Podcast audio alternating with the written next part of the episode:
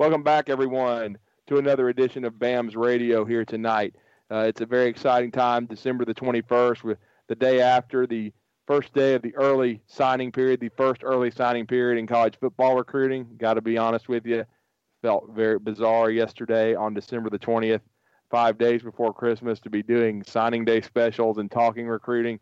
Uh, but uh, that's the way it is right now. They've changed the rules. The University of Alabama uh, with a top five, top six class uh, after the early signing period, and really it's not over with. It will be it, that could easily change in the for a positive with Alabama. We'll talk about that tonight. Uh, there's one more day tomorrow, December the 22nd, for Alabama to sign some more players. They did not sign anybody today, but 15 players signed yesterday for the University of Alabama. They will have 23, 24 if you count the blue shirt tight end Michael Parker, who will he's going to be a subject for us tonight as well uh, young man that I've spoken with on my show, Talking Ball, uh, on 97.7 The Zone in Huntsville. I know his father as well. I got a chance to talk to his father uh, at the Alabama basketball game, the Rocket City Classic, this past Tuesday. They're very excited. But we're here at BAMS Radio uh, with my cohort, Thomas Watts, my co host, and the wizard behind the curtain. Does a great job producing for us and also co hosting. And then our third amigo, always William Redfish Barger. 1992 uh, national champion from 89 to 93, a member of the Crimson Tide, and of course one of the foremost sources uh, when it comes to the program, Nick Saban and Alabama football. William, Merry Christmas to you, sir. How are you tonight? Merry Christmas to you, Drew. I'm I'm doing great. And uh, Thomas, always good to speak with you again too. Got all three of us together. First for you, William. Uh, I know you've followed recruiting since you went through the process yourself uh, in the in the mid to late '80s. Uh, and Tom Lemming and those guys were uh, you know, just getting this the industry cranked up. But your thoughts on this first early signing period? I'm not a big fan of it. I kind of hope it's a one and done kind of deal. If they tweak it, I'm kind of on Dabo's level where I think it could be in August and then February. Now I know Nick Saban and others have said in August, you know, some kids may sign and then you know kind of you know not worry about their senior football seasons, but you know scholarships are you know, can be uh, voided. You know you can you can put some you know some things in place to where that's not going to happen. But uh, in, in, reality, even if they didn't have an early signing period for football, I wouldn't mind it if they just went back to the old way after kind of seeing how this is being handled. But your thoughts on, uh, first of all, them having this early signing period and now how we've seen how it operated? Um, you know, I, I, think obviously when you look at how it's all, you know, played out, I think it's going to change. Number one, it's not going to stay um, the way that it was, you know, for for the inaugural year. Um, you know, I I think that that there is a benefit, but like you said, um, I think probably you, if, if if it does stay in place, um, there needs to be some tweaks made to it. Um, like you said, you know, you might need to, you know, hit the rewind button and move it back to August um, where some guys can get it out of the way in August, you know, go into their senior year without the, uh, you know, the pressure that comes with it and uh, let them get it out of the way before they start their senior football season. But, um, you know, at the end of the day, um, you know, I look at it like this, you know, it, it's a big business. Um, you know, I think that, you know, the NCAA attempted to try and do this and make it you know, more player friendly. Um, you know, whether it's become that, I don't know. I, you know, I'm not involved in it right now um, from a from a coach or a recruit standpoint, but um, you know, it is what it is, and and you know, I think Alabama's gotten some really good players. Uh, you know, inked in and, and you know, you know, tied into the the 2018 recruiting class, and you know, we'll see how the rest of it plays out. We will, and I just wanted to break some news. Uh, it's been rumored tonight. I think it just went official, but of course, uh, it kind of gives me a headache because I haven't started breaking it down and, and studying it. But the 2019 class has got its fifth commitment as Kathleen, Florida safety. Uh, I believe it's Brendan Gant committed to Alabama. William, uh, he's a guy that Florida State had wanted very badly. Uh, but Brendan Gant, we don't, of course, we don't know how. You know, this is non-binding, but Brendan Gant commits uh, to the University of Alabama. Hell, I don't even know who he is, Drew. hey, I'm about, I'm about like um, you. some somebody I will say this. Somebody tonight sent me a message on Twitter and said a safety is about to pop from Al, for Alabama and Florida, and I thought it was Cortez Andrews, and of course it wasn't even Cortez. I, studied him a little bit. He's from Tallahassee, uh, and uh, I think Godby High School, and he's a heavy lean to Alabama. But uh, this is a different uh, young man that I have not been, uh, you know, haven't studied and been really. I, I don't know a whole lot about. I agree with you. Well, but you know, I think if you talk about that 2019 class for Alabama um, especially with Alabama fans that are, you know, have kind of been on an emotional roller coaster um, for the 2018 class. I think something that, you know, that they can find comfort in is, you know, that, that, that Alabama's already off to a great start uh, for the 2019 class. I mean, they've got, uh, you know, four or five commitments, you know, the number one running back in the country. Uh, you know, they've got a, uh, uh, you know, a top 50 offensive tackle and Pierce Quick. And, and when you start looking at uh, the state of Alabama for, for next year, you know, when, when we're talking about this year's class, I felt like, you know, two years ago, um, this was a really down year for talent in state, um, you know, for Alabama. But when you start looking at what's out there um, for the 2019 class, you've got uh, three very good quarterbacks. Um, you know, in Bo Nix, uh, Paul Tyson, and, and Talia or whatever his name is, Tagliavola. Um, so you, you know, and then you've got uh, you know Pierce Quick. Uh, you know the the uh, what's the kid's name from Oxford? Hell, I should know his name. Clay Webb. Clay Webb. Clay Webb, and then you know Amari Kight down here in Thompson, which is only a, a couple miles from my house um, you know that that's you know a different ball game from what's there uh, right now in the state of Alabama for 2018. Um, you're talking about um, you know let's take the quarterbacks out of the equation. You're talking about three uh, offensive linemen from the same state that are all going to end up being top 50 players. Um, and there's a very good chance, depending on how you know the recruiting services want to uh, grade them um, that I think could all end up being five stars. I think Pierce Quick, um, you know, the kid from Oxford who's already, uh, I think, in, you know, in one recruiting service like the number six player in the country, uh, Clay Webb, and, and Amari Kight, you know, who's six foot seven, 300 pounds, um, you know, coming out of his junior year you know that that's just not something that's normal for the state producing those kind of elite players. So, um, you know, Alabama's got a chance to really capitalize on on those two positions.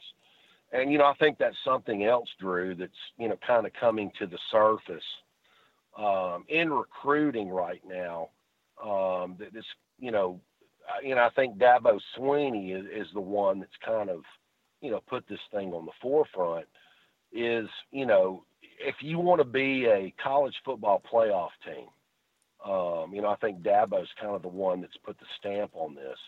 You better sign one of the top quarterbacks, a couple of the top wide receivers, and a couple of the top defensive linemen in the country if you want to continue to be, you know, in the college football playoff talk.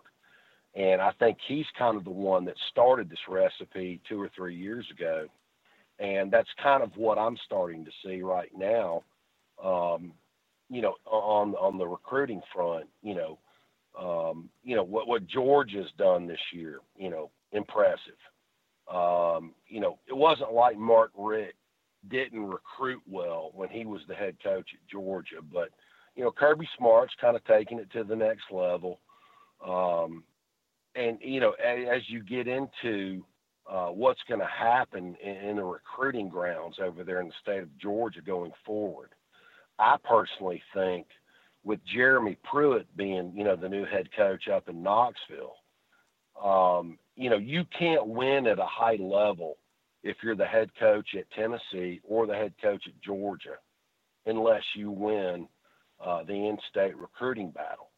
Um, you know, go all the way back to uh, the late 90s when – you know, Phil Fulmer hired Rodney Garner to be his recruiting coordinator at Tennessee. And they strolled down to inner city Atlanta and signed, um, you know, a, a future NFL uh, first round draft pick at left tackle and Cosey Coleman, uh, Jamal Lewis, and Deon Grant. And, you know, that was kind of what, you know, put Tennessee's program over to the next level. And it was what's kind of, uh, you know, what got Jim Donnan fired as being the head coach at Georgia. So, you know, I think we're all sitting back watching, uh, you know, what's going to happen, you know, going forward between, you know, two former coworkers in Jeremy Pruitt and Kirby Smart. But that's going to be one hell of a battle uh, going forward for the top talent in the state of Georgia.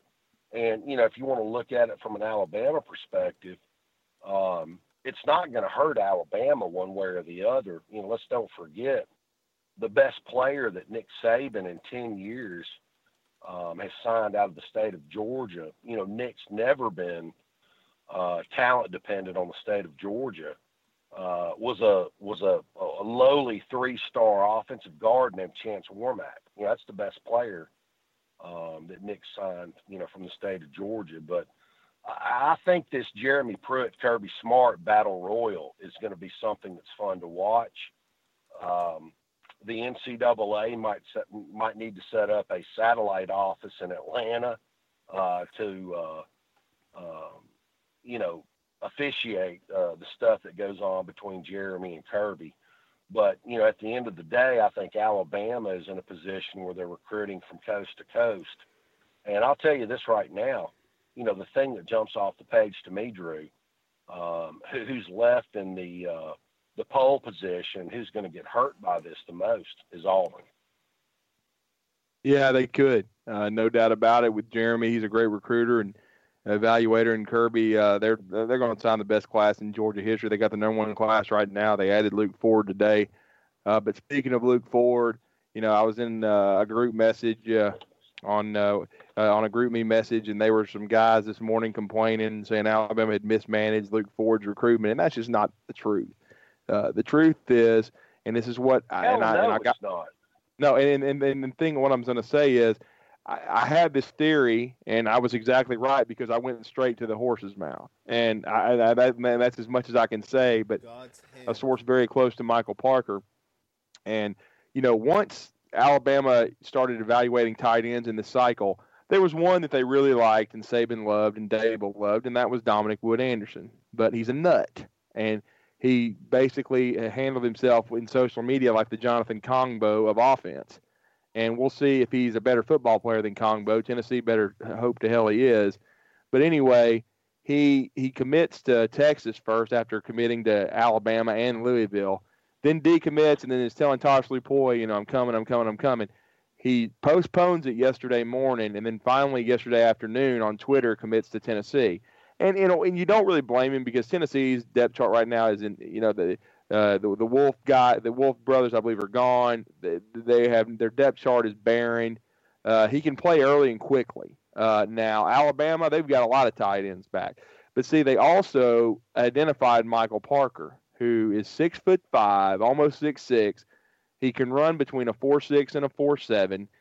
The only reason he wasn't ranked highly nationally is because he didn't go to any camps and combines. The only thing he did was go to universities and work out for coaching staff. Auburn wanted him badly. Purdue wanted him badly. And we know Jeff Brohm's a really good offensive coach. UCF, Scott Frost, pretty good, 12 and 0. They offered him too. He had some outstanding offers, got some more, a lot of interest from other SEC schools, but was waiting on Alabama.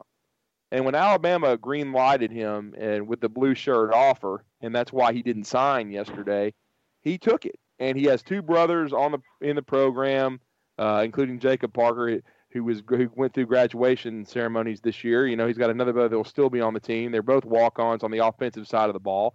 So, I mean, they, it's one of those things where he he's an Alabama family. They wanted to come to Alabama, but I can tell you beyond a shadow of a doubt that they thought that Michael Parker and Luke Ford were basically the same prospect, and that's why they took Michael Parker and stopped uh, eh, recruiting Luke Ford. Really, he, he, they would they would not have taken Luke Ford today. So Michael Parker and Luke Ford, William, and I know you've heard the same, are the same player. And in some ways, Michael Parker is also an outstanding basketball player. He may have a higher ceiling than Luke Ford.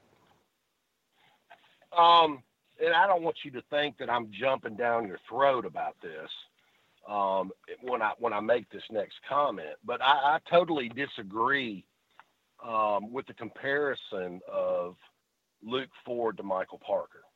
And, That's fine. I'm. Um, you know, you know, you, you saw the post that I put up on the Facebook page today about this is why recruiting sites sometimes lie to you. Um, listen, Luke Ford is basically Hale Hentges 2.0. Yeah, um, I can see that. Guy that runs a four, he, he's a guy that runs a four nine forty. Um, you know, I was talking to this. You know, I was uh, really trolling some of my Georgia buddies today about it. That were crowing about you know them getting the so so-called you know number one tight end prospect. Um, Luke Ford is no different than Hale Hentges. Um, he's a guy that is limited athletically.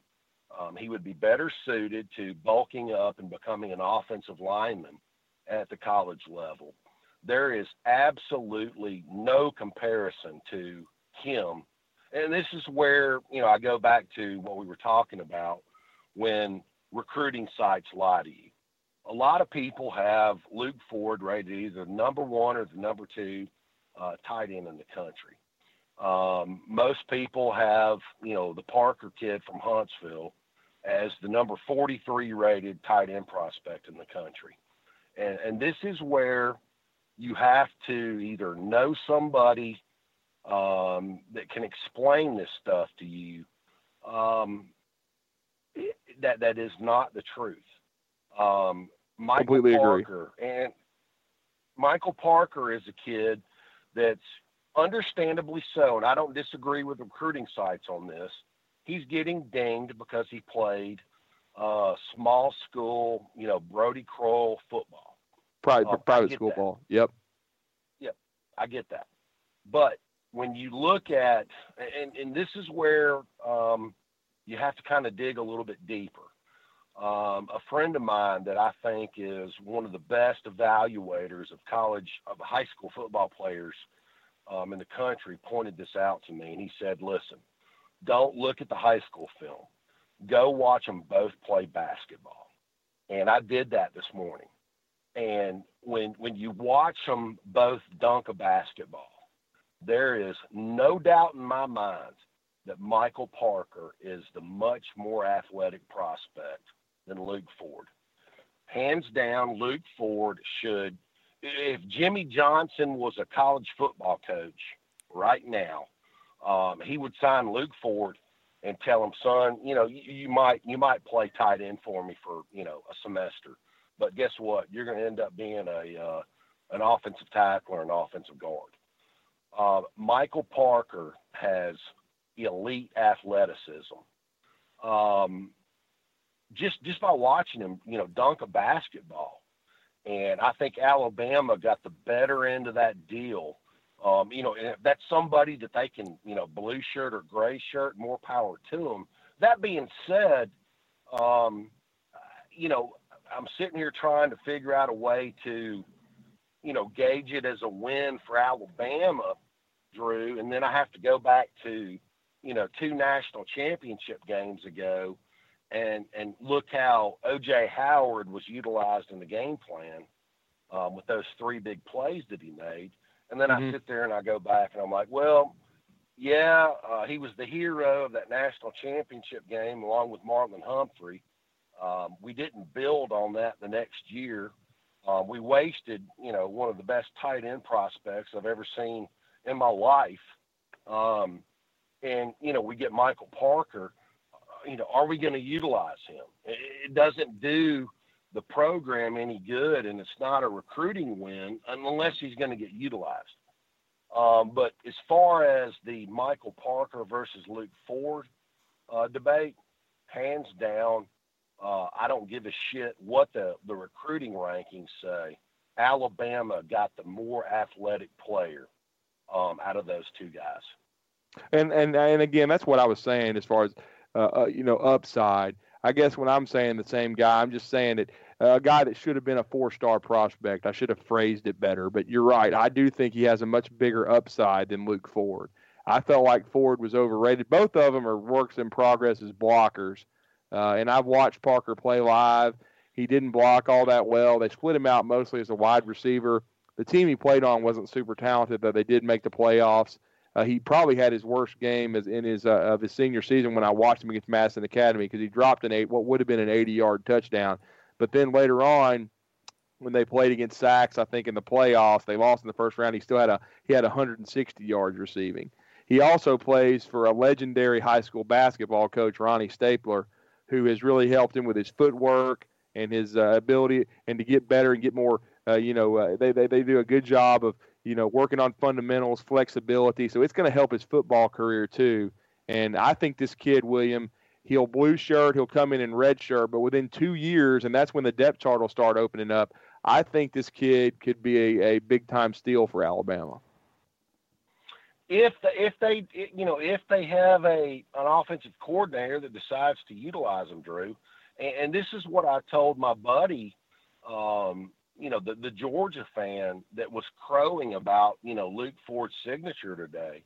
I, I said, listen, you've got a former number one tight end prospect already on campus. I'm talking about you know Nauta. Isaac Nauta. Yep. And I said, and I said, Nauta shit's all over Luke Ford from an athletic standpoint.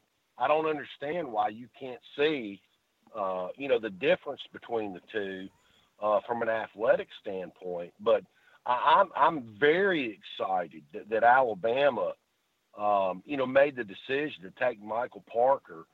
Um, you know, I've, I've watched him play football. I've watched him play basketball.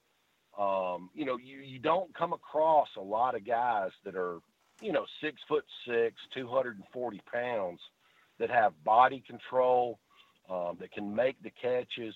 You know, what, what the real eye, opening experience was for me was watching him um, because I, I did it to this morning at work. I watched him dunk a basketball and then I watched Luke Ford dunk a basketball. That's the, you know, the great thing about the internet with YouTube is you can compare these guys and make an evaluation off of them.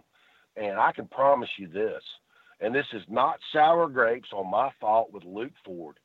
Um, if if you stuck a gun to my head, you know, right now and said uh, Luke Ford or Michael Parker, I'm taking Michael Parker all day long and every day but Sunday. Yes, sir, and I agree, and that's Alabama now, counting Michael, will sign 24 players. They they are going to sign 23. Jarez Park, Savion Smith, already going through bowl practices. Uh, Jarez practicing with the outside backers and on the scout team, and Savion Smith, who will be very important in the spring, uh, working out with the corners. But uh, we're going to see, uh, you know, the rest of this class. William, your, your thoughts? Uh, they signed 15 players. I thought probably one of the biggest uh, developments because they had to keep him away from Athens, Georgia, visiting there in January, was getting the signature of Christian Barmore, who was at a huge position of need and is one of the fastest rising defensive tackles in the country out of Philadelphia. Oh, huge, huge, huge. And I think that's, uh, you know, the, the Barmore kid and, you know, with what Tosh Lupoi has been able to do uh, not only with Barmore, but what he's been able to do out there with uh, Bobby Brown and his mother, um, who I think is going to sign tomorrow with Alabama. I that's think good. that a... changes the whole. Go ahead. No, I was just going to say that would be huge. And what I was going to add to that is I've talked to someone that's spoken to the mother on a regular basis, and Bobby, I don't know if he'll do this, William. Now, the coaching staff will want him to, I'm sure. He has the option of enrolling early. He's passed enough classes. He's been leaning toward doing the summer deal, but I know Alabama, without a doubt, wants him to commit and, and sign tomorrow. But it will be interesting to see if they can talk him into enrolling early because depending on what Daron Payne does, because he's going to be a right now he's a second round pick, he could come back to school. But depending on what he does, Barmore and Bobby Brown could be very important next year. I, I, ideally, they they they want to either redshirt them or, you know, work them into the lineup as backups and have them ready to go in 2019. But Bobby Brown, I believe I, I'm I'm pretty I'm almost positive he has this option. It would be big if he could come in early. But regardless, even if he just signs with Alabama, to get him in the fold with Christian Barmore when the defensive line class has kind of been in flux, and then hopefully have the flexibility in February to add another defensive lineman like a Tyler Friday or a Malik Langham. The defensive line class looks like it could be very, very good. Absolutely, and I'm gonna tell you something. Um, you know, the Barmore kid is somebody that reminds me of Raekwon Davis, uh, Quinton Dial. I mean, he's a very powerful guy at the point of attack. He's very explosive, but but the difference between you know Barmore and Bobby Brown is this. Um, Bobby Brown's a guy that can put his foot in the ground and change directions anywhere you want him to go. He is a Jonathan Allen clone.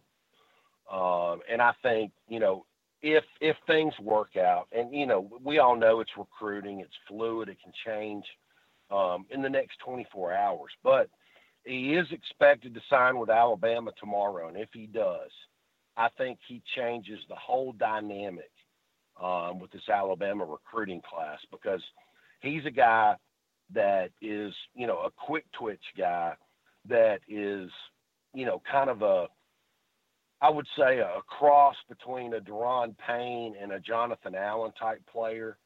Um, you know, Barmore is more of a, you know, uh, Raekwon Davis, Quinton Dial type guy that, uh, you know, occupies a block or, you know, clogs the middle. You know, both of them are, are needed. Uh, both of them are, are great players, but this Bobby Brown guy is a different cat.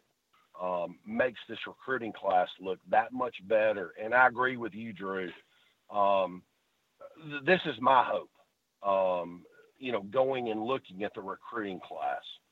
You know, if I was Nick Saban, you know, nobody's paying me eleven million dollars to make this statement, but I, I would kind of, you know, maybe stay pat with, uh, you know, you know Jay Barker's uh, son being the, the the you know the quarterback for depth in this class. I'm not a fan of a guy being henpecked at at you know being a offensive lineman that can only play offensive guard. And I'm talking about Penei Sewell. Um, you know, let him go to Mario Cristobal at Oregon. Uh, you know, pray that you know Brent Key and, and Mike Locksley and Joe Pannunzio can pull the deal um, with P- uh, Petit Faree. You know, sign an extra defensive lineman. Um, you know, parlay that for next year with that great offensive line class that's going to come in from in-state, and, and maybe get one more extra, either defensive lineman or, um, you know, the, the two needs in this recruiting class are uh, interior defensive linemen and corners. Um, I think that gives them, and you know, this is what I was told today by a coach on the staff. Um, you're going to see the recruiting button get re-hit, uh, you know, once the, the playoffs are over, and they're going to really focus on, uh, you know, getting the guys that they really want uh, between you know, the college football playoffs, whenever that ends for Alabama, whether it's versus Clemson or in the national championship game, up until National Signing Day in February. And, you know, they've got a really good opportunity, I think, to, to fill their needs. And, uh, you know, I think Savion Smith has proven himself to be a guy that's SEC ready. Um, you know, I've been told that uh, Jalyn Armour Davis – is another guy that can, you know, factor in next year. They feel like Josh Jobe um, is a little bit more of a project, but you know, dude, it's it's really fun to watch and see, um, you know, how Nick Saban's putting a recruiting class together that a lot of people think is a little bit off the mark because it's not the number one recruiting class. But the thing that makes me laugh, Drew, more than anything is looking forward to the 2019 class that Alabama already has, I think, five guys committed. The number one running uh, running back prospect in the country, um, four other guys that are rated uh, no lower than you know one, two, three, or four at their positions in the country. Great times to be an Alabama fan. Well, I was going to go over this too. You know, William, someone asked me this on Twitter last night, and I had already been talking to a good mutual friend of ours about it, and we were playing with the numbers and you know what Alabama might do from this point forward. The big unknown is quarterback because I don't think they're going to take James Foster at uh, Sidney Lanier. He's more of a project. Uh, you know, he's he's gotten Please a lot God, of no. interest. Yeah, yeah, I don't think so. They decided not to take Emory Jones, who went to Florida. They liked him almost really more as an athlete and safety anyway. So there could be a quarterback emerge, but like you said, there's also the option to do the Braxton Barker from Spain Park. Uh, there's another young man in Arizona, I think, that uh, they've looked at could be, uh, you know, uh, a situation where he could be an invited walk on. So that could be the, the the avenue they go to. But when you look at it and you see the last uh, few spots uh, for Alabama, uh, I was just looking at that uh, yesterday and I tweeted it out. And one of them looks to be joining the fray tomorrow. We talked about Bobby Brown, and well, they've got 15 commitments and really 16 when you talk about Michael Parker, but they're going to sign 24, so that means eight more. Uh, so and and and Michael Parker, of course, would be added in August. But you look at it, Bobby Brown would definitely be one. Uh, they definitely want Jaylen Waddle and Justyn Ross. Uh, and they, I think they feel pretty good about Ross right now. Though a lot of people are talking about Clemson, but let's get real here. He's the number one prospect in the state of Alabama. All right, and if Nick Saban wants him and the coaching staff wants him, uh, it's going to be tough for Clemson to come in here and get the kid. Now Jaylen Waddle had been a heavy Alabama lean, but we know what has happened with Jimbo Fisher, and they've got a seven-on-seven coach in Texas who uh, may, is trying to direct him to A and M, but you know, my thing is he could have already committed A&M, could have signed with them already. Alabama going to keep working that situation hard. Getting Bobby Brown could actually help. Uh, and I know they want Big Vernon Jackson. He's committed.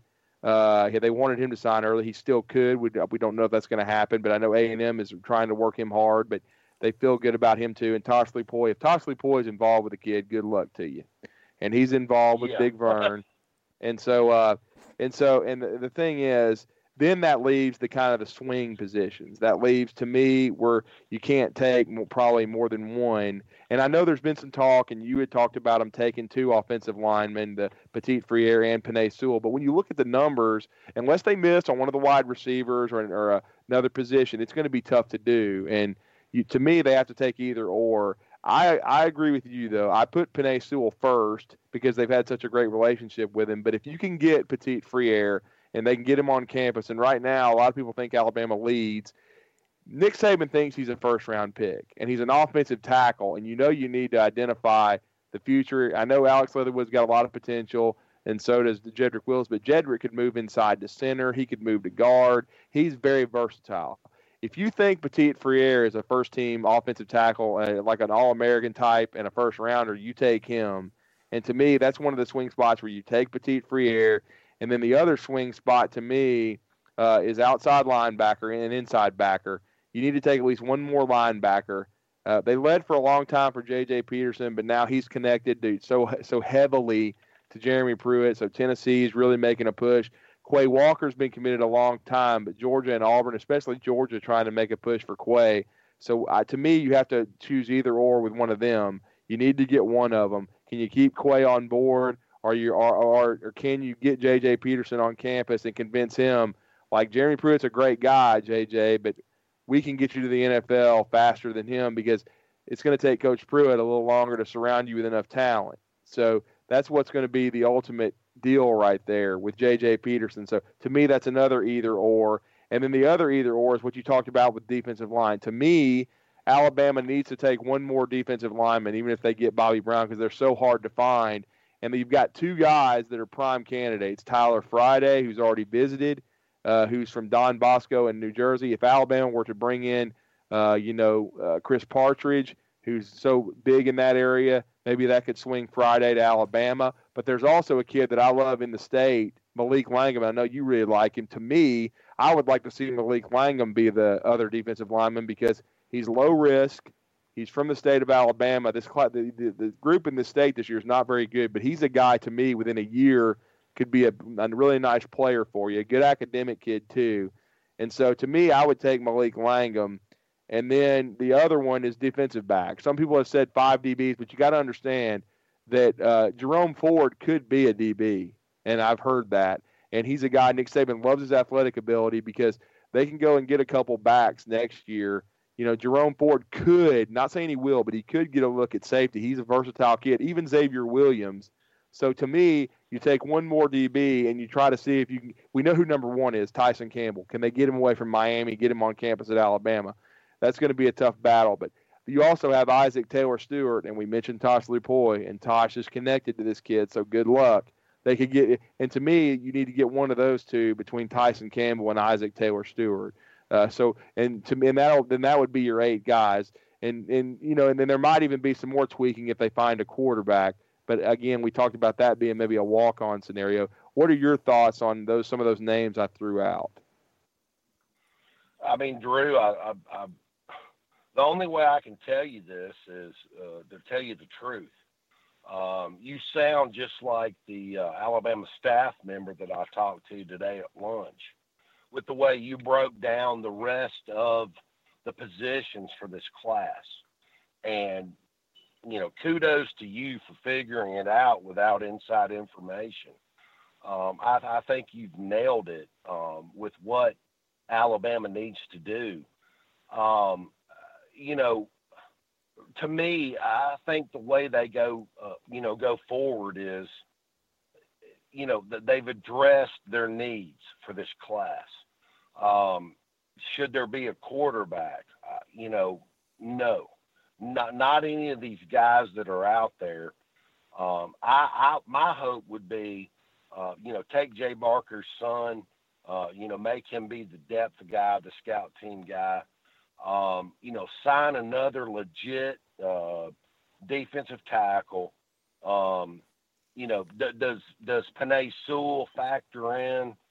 Uh, you know, I would let the the cards go. You know, let let Mario have him because I'm not a real big fan of signing an offensive lineman that can only be impact at one position. Uh, you know, Petit Faree um, is a you know a generational player um, that that that will be a first round draft pick. I promise you, um, in the next five years, uh, coming out of Florida. Um, I think Alabama's in a great position um, you know, with Florida's offensive line coach getting hired away uh, from Dan Mullen, um, you know, let, us just wait and see how it plays out. But dude, I think you've got a great handle on how this this recruiting class is going to play out going forward, especially after the college football playoff, uh, you know, gets off. And you know, we'll see how it all goes. But you know, I'm going to put my trust in Nick Saban. Well, and the reason I said something about Malik Langham too, William, you know how politics can get involved with this. They, they've right now they've only they've got Michael Parker committed, uh, you know, and he and he's and he has a chance, like we said, even as a blue shirt, to be a really nice football player.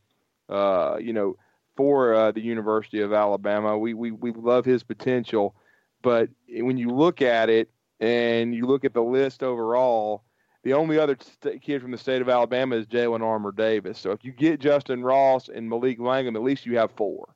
You have four guys from in-state, and everybody loves to root for the in-state kids. And to me, of course, I'm a little biased. I'm in the Rocket City of Huntsville, but it would be nice to, to have another guy uh, from the city of Huntsville at Alabama to go along to follow in the footsteps of the Reggie Raglands and – and what we've seen uh, from the Rocket City, Chris Anderson's. Uh, there's been a lot of good players, Wes Neighbors and his whole family. A lot of good players from this area come to Alabama, Hoss Johnson. So it would be nice to have another. And also, Alabama missed on Trey Flowers, and I just keep thinking about that. You know, from Columbia, who is uh, going to have a no, great no, no, no, no, with the Patriots. It's my fault for not making this more of an emphasis. No, no, no. Alabama should take uh, Malik Langham. Uh, no, no hands down. Uh, I don't care what the situation is. He is a very good football player that should be a part of this class. Um, I'm trying to think of somebody I can compare him to. Yeah. Um, and I can't come up with it. But no, he should be a part of this class. Um, long, lean. He's got the length. He's got the power. Um, I've talked to, uh, just like you have, his head coach, um, where he's been a, a, basketball guy that, you know, mm-hmm. Almost like, you know, Henry Ruggs from Montgomery, um, where you get them and, and, you know, that they, you know, they fall into, uh, you know, the basketball model. Uh, no, I, I want Alabama to take Malik Langham, uh, regardless of what happens going forward with this recruiting class, because I think he is a guy that's got the the length, the explosion. If you put him in a college weight room, he's going to be a very solid college football player. Well, and uh, as you know too, William, uh, he, his uh, father is uh, related to uh, a famous teammate of yours uh, with the last name. Sure, he is. Yeah, so a cousin of Antonio Langham. So he's got good bloodlines. He didn't start playing football until the 10th grade when his uh, coach, Tony Woods, who I knew Coach Woods when he was at Huntsville High, he coached Cameron Tony and Grant Hill. And got to give a special shout out to Grant Hill. We know he didn't finish his career, you know, like everybody wanted him to, but he had some issues off the field. Still a great young man, and he got his degree this past December glad to see him graduate and get his degree. I still think he had NFL talent, but you know, I, just don't think he loved football. And again, he had some issues off the field, but we are still proud of Grant Hill for doing that. And Coach Woods was a big part of the program at Huntsville High then. He's done a great job the last few seasons at Lee, turning them into a playoff program. And he saw the athleticism in Malik. And Coach Woods played uh, for Houston Nutt at Arkansas. So he's he uh, he's been through the SEC. He knows what an SEC athlete looks like, and I agree with you, William. I think Malik Langham, with the year he had over 100 tackles, 11 sacks, a ton of pressures. Uh, you know, Coach Woods told me basically in the preseason. We talked with him on our uh, in on our uh, Bob Appliance coaches show during the season, and he just said, "I said, well, Coach, when did you realize uh, Malik Langham was going to be a big time SEC prospect?" He goes, "Well, we were in preseason work this spring and summer." and I saw him pick up an offensive lineman with one arm and body slam him. So I figured hey, he he'd, he'd turn the corner. So uh, and he was really really starting to take to football. So I think Malik should be a part of this class. I like Tyler Friday as a prospect, but I'm more partial to the kid in state, and I don't think Alabama's going to take two more defensive linemen. And it doesn't look like they're going to take a JUCO. There wasn't one that worked out. Tremblay did not have a good year up at American River. Uh, they they looked they kicked the tires on Antwuan Jackson, but I think he's going to go play for Urban after leaving Auburn. So I think you know, I, they, and I think Malik's a high character kid too. I think he's a good fit. And William, if those guys that I mentioned to you, you know, sign with Alabama, even with all the hemming and the hawing and the complaining and and oh, this class is not coming together. It, to me, it's still a top three class nationally behind uh, Georgia and Ohio State meets the needs and is still going to keep Alabama is the I think the most talented roster in college football. Absolutely. I mean, you know, they they had needs to meet, and it was on the defensive line. Um, it was in the secondary. Um, you know, I think you'll see them hit the reset button. You know, after the the college football playoff is concerned, and you know they're in a very good position to get you know one or two more defensive linemen one or two more, you know, DBs, and you know if that's what that's how it works out, then it's been a huge win for Alabama. Um, you know, no matter where that that recruiting class ends up, you know, it really isn't about um, the perception on a national level um, where it turns out. It's where the needs were met, and I think you know, Nick Saban does the best job of anybody in the country of meeting those needs. And I expect that to be um, how it turns out, regardless of how the college football playoff works out. The college football playoff will be a big topic of conversation next week. We'll hear a lot from Thomas Watts, William, and myself uh, for that special. Uh, we were wanting to talk a lot of recruiting today, and that's what we've done. But again, we've talked about it. But William, before as we're wrapping it up here, the last few minutes, I've got to talk about who I think the best player in this class is. And once I watched his senior film, I just thought he was a freak of nature. I think uh, he's. I, I'm not sure I'd take any defensive prospect in the country over him, uh, based upon watching him. Because to me, he's another guy that was a basketball player that didn't come out for football until last year. Had 20 plus sacks both years at a powerhouse program at St. Frances in Baltimore. Mike Locksley knows all the coaches over there. Alabama did a great job getting in on this kid. I think he's going to play on third down next year and be a future star, first round draft choice. But I am super excited about Eyabi Anoma. I'm hoping he's going to be Tim Williams uh, 2.0, only improve a better version that plays hard every down and maybe, hopefully, doesn't have the off the field issues. Um, you know, I, I think he's more physical than Tim. I, I would say he's uh, Terrell Hall 2.0. That's a, and that's a um, great point too. Yeah, I think so. I think he's going to be a well-rounded player. Good point. Yes, and you know we can't judge you know uh, Tim uh, uh, uh Terrell Hall or um, Christian uh, Miller, you know, because of the injuries that they had versus Florida State. But no, to to address your point, um, I think I totally agree with you. Um, he's the guy that can, you know, press the pocket, uh, collapse it. Um, he can duck his shoulder and, and, get back there to the quarterback. Um, glad to have him. I think he's a huge pickup for Alabama, and we'll see what happens going forward. We will, and and then to, to kind of wrap it up, and I don't know if you agree with me, but just looking at the class as a whole, uh, of course, I think Emil Ekiyor's got a ton of potential, can be a great player. I love Jerome Ford's potential, whether it be offense or defense. I really like the ball in his hands. I think he can be a, a Kenyon Drake type running back.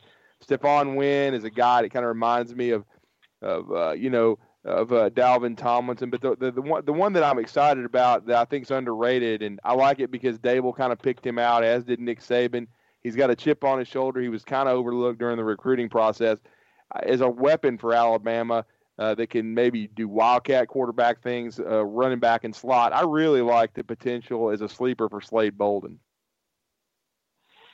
Oh man, I mean, there's so many things you can do with him. Um, you know, I guess that's the uh, you know the question for Brian Daboll as to what he can you know manufacture out of him. But good lord, um, I think he's probably, you know, Drew. The best way I can put it is, he's probably. Uh, you, you, can fill this gap in for me. Uh, what was the the white uh, tailback for LSU?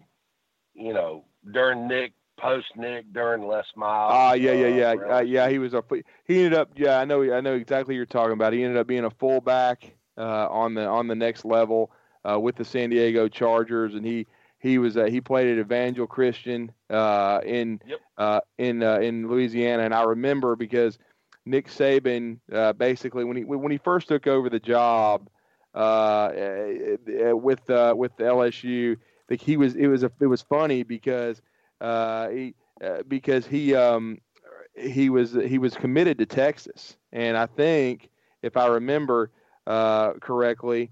Uh, he uh, they uh, they had him I think rated you know the recruiting service or services uh, uh, but he was rated like I want to say uh, two uh, two stars and they didn't they didn't really think he was an impact guy and uh, I remember Nick Saban went to you know before they had the bump rule he went to watch him work out in practice uh, and I, and he and I think as soon as he left the practice uh, he he turned and he, t- he he told somebody he's like I want Jacob Hester. He's like he's a football player. Jacob Hester. There you and, go. And he and he ended up being I, a great player. Yes, I think uh, Slade Bolden is a combination of Jacob Hester and Hunter Renfrow. That would be quite quite a uh, combination there because if you remember William in that 2007 Alabama LSU game, Kareem Jackson looked like he was going to return an interception for a pick six, which may have put Alabama with an insurmountable lead, and Jacob Hester chased him down, and Alabama did not score. I think they may have got a field goal out of it. They didn't score a touchdown, and it ended up being a huge turning point in the game. Uh, Jacob Hester was a great football yes. player, and they won the national championship, uh, no doubt about that. Well, everybody, we're uh, going to kind of wrap it up. Uh, here uh, on this edition of BAMS Radio. It's been a quick hour, but it's always fun talking recruiting. Uh, next week, we'll delve back uh, more in, in, depth into the matchup, Alabama and Clemson, Chapter 3. Thomas Watts will bring a lot to the table there. I'll have some sauce, and of course, William will. But we always love our listeners. We want to thank everybody for che- you know checking out our podcast. Merry Christmas to everybody.